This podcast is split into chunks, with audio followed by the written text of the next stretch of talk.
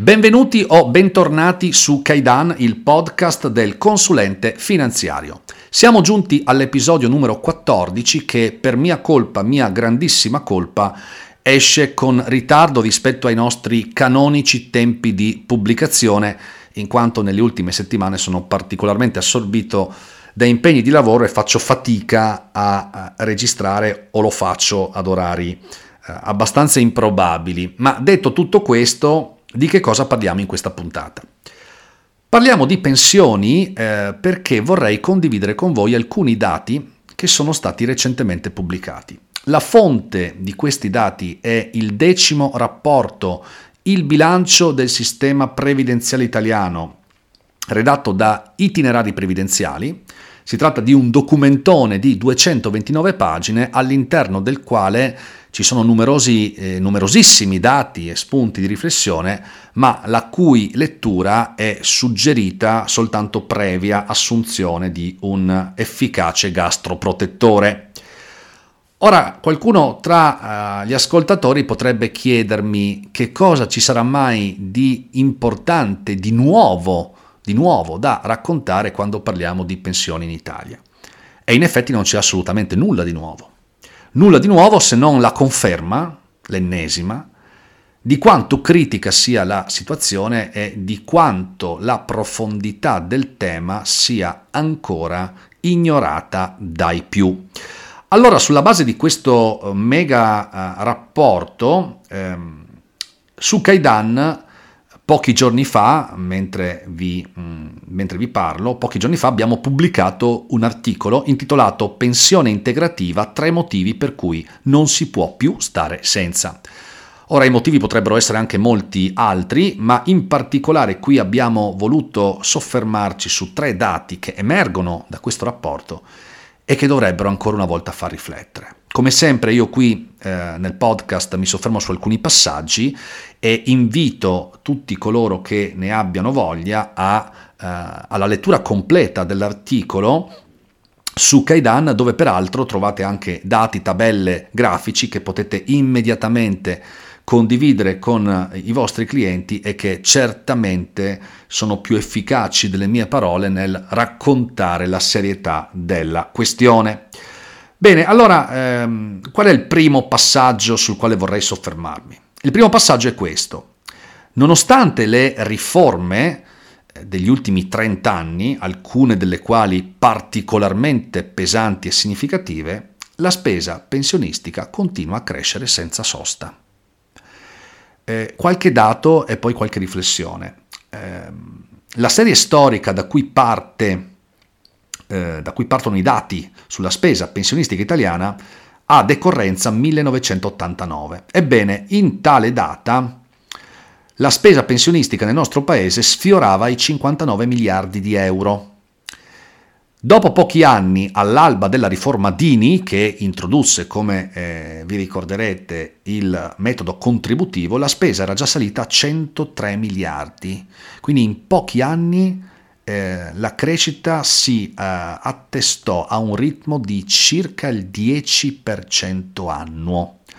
Poi siamo nel 2005-2006 e la spesa arriva a 170 miliardi per poi cavalcare serenamente sopra i 200 miliardi ed arrivare nel 2021, ultimo dato disponibile, a 238 miliardi di euro.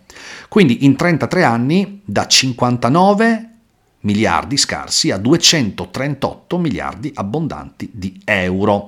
A un ritmo di crescita medio annuo del 3,3%, un ritmo più alto di quello con cui è cresciuto il prodotto interno lordo.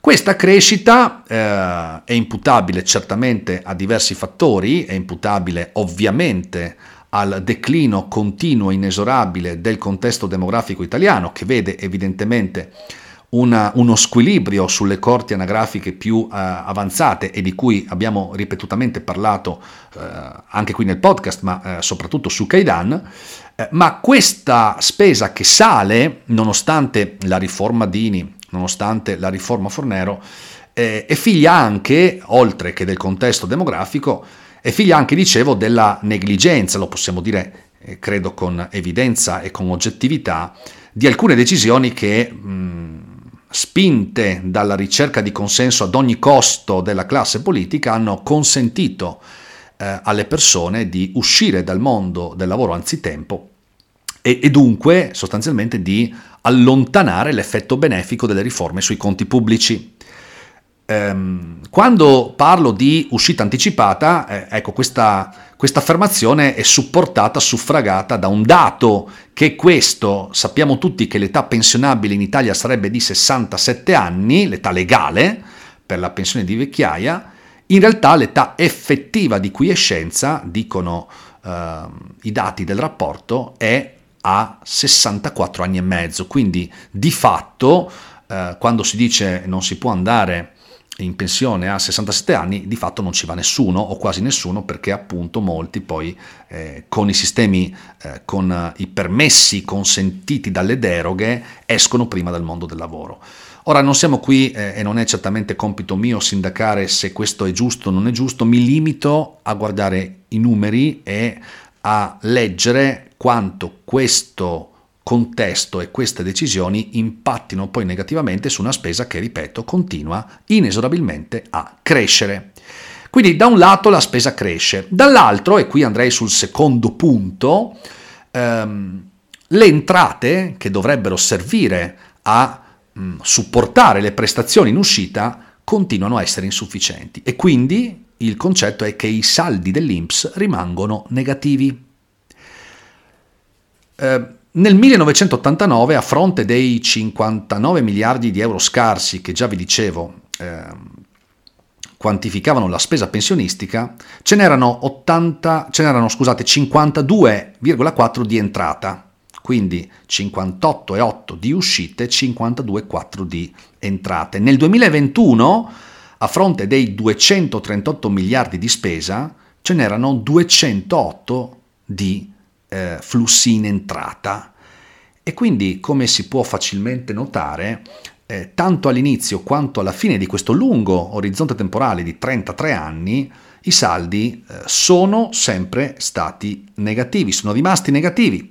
Quindi il, l'equilibrio dei conti, dei saldi previdenziali non c'è, non c'è di fatto mai stato eh, è quasi stato raggiunto prima della crisi del 2008, nel 2007, e qui c'è proprio un grafico che abbiamo estrapolato dal rapporto di itinerari previdenziali e che è, è inserito nell'articolo e che vi invitiamo davvero a guardare con molta attenzione e nel quale si vede chiaramente come questo disavanzo pensionistico abbia fatto un po' da fisarmonica ma non sia mai stato completamente colmato. Quindi i contributi versati dai lavoratori non sono mai stati sufficienti a soddisfare le prestazioni pensionistiche. Un eh, punto ehm, che va aggiunto a questa disamina è il seguente. Spesso e volentieri si sente dire che tutto sommato la previdenza in Italia non sarebbe messa poi così male perché eh, si fa di tutto un un fascio e si inserisce nei conti dell'Inps previdenza e assistenza. Ebbene, eh, i dati che vi ho appena fornito in realtà parlano delle spese per pensioni al netto della parte assistenziale. Quindi non stiamo considerando le pensioni di invalidità civile, le indennità di accompagnamento, le pensioni sociali, le pensioni di guerra e tutte le prestazioni di natura assistenziale. E allora questo per dire che cosa? Per dire che i contributi raccolti da chi lavora dimostrano di non essere sufficienti non a pagare tutto ciò che va pagato, ma non sono sufficienti a pagare la mera previdenza pura, le pensioni eh, pure, non anche l'assistenza. E quindi questo ancora di più rafforza la criticità del, eh, della questione. Ecco, poi naturalmente si potrebbe davvero approfondire e andare ancora più in dettaglio con altri dati che nell'articolo evidenziamo, ne aggiungo uno soltanto, eh, mettiamola un po' eh, sul tono ironico, perché anche se ridere non fa, ma eh, vorrei farvi notare che al 2021 eh, ci sono oltre 350.000 pensioni che in Italia vengono pagate da oltre 41 anni.